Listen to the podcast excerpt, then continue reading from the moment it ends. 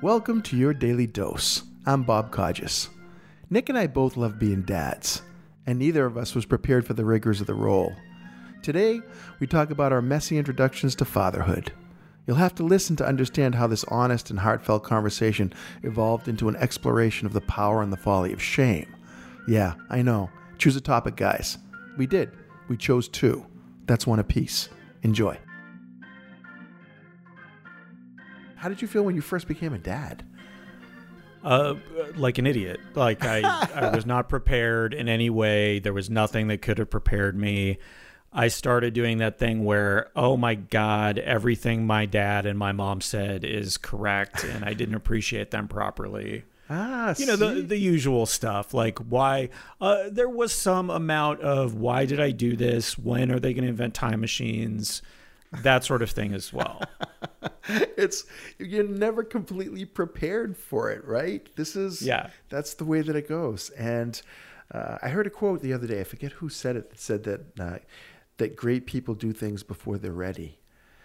Oh, there you go. And it's not that you're we are great people for having kids before we felt like we were ready for them, but uh, there's no instruction manual with them, and so Right. we all screw them up. I don't know of a single parent who did it perfectly or is doing it perfectly, and those who are trying are the most frustrated and unhappy ones out there.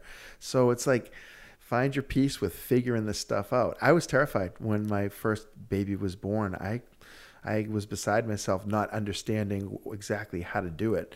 But I had an awesome partner who was more insightful than I am and who loved that baby so much and helped me, loved me enough to teach me what she learned and everything turned out okay.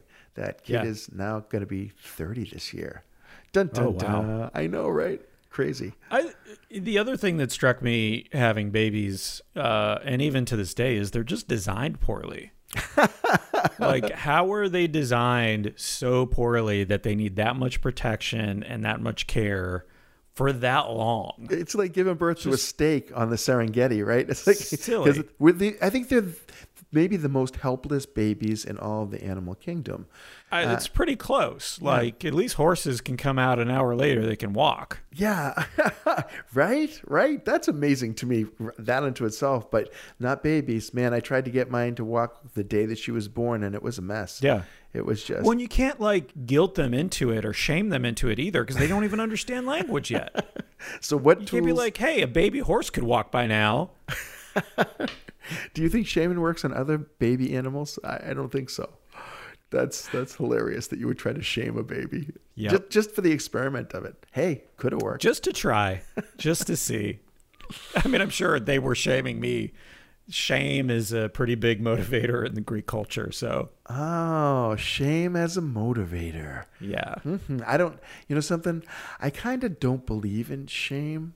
And when I say it, I believe in embarrassment, but I think shame is embarrassment on steroids. And it, I mean, shame will rip you out of a community. Shame will make someone drink themselves to death. Shame, you know, it's a, it's a harsh thing. It's name a name an instance where you feel like shame has contributed something positive to society.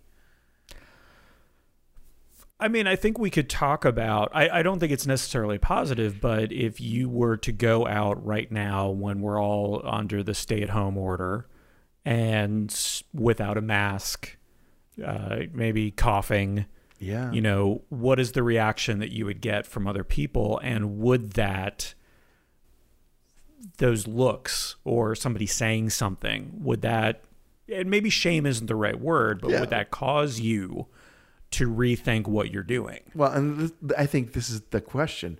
Shaming to me is when you look at them and you give a look that says, I disapprove of you, right? But there's another way, and that other way is to say, hey, please go put a mask on. We're trying to all be safe right now, and right now you're risking yourself and everybody else. I care about you as much as I do the people that you're risking. Please go put a mask on. You know, that's a that's a way, and that's a shame-free way. In fact, I'm going to promote this: a shame-free world. Let's just Okay. say, no shame. You know, it'd be a shame if you felt shame, and I hope you feel the same because this is no game. I'm saying it could be a wrap too. I mean, I'm gonna maybe talk to Kanye about it because I think I think he could pull it off. It's definitely not lame. That's the extent to which I'm gonna I'm gonna rhyme. That's hey, you contributed one in the improv world. That's a success. Hello, it's Nick. Thanks for tuning in and joining us as we travel down many conversational tangents. You never know where you're going to end up. Like in my last listen to this episode, when Bob says, That's a shame free way, I envision this road, this big road, where you could drive whatever you want while wearing whatever you want, while listening to whatever you want, and so on. I want to merge onto the shame free way as soon as possible, and I encourage you to do the same. In the meantime, have a wonderful day.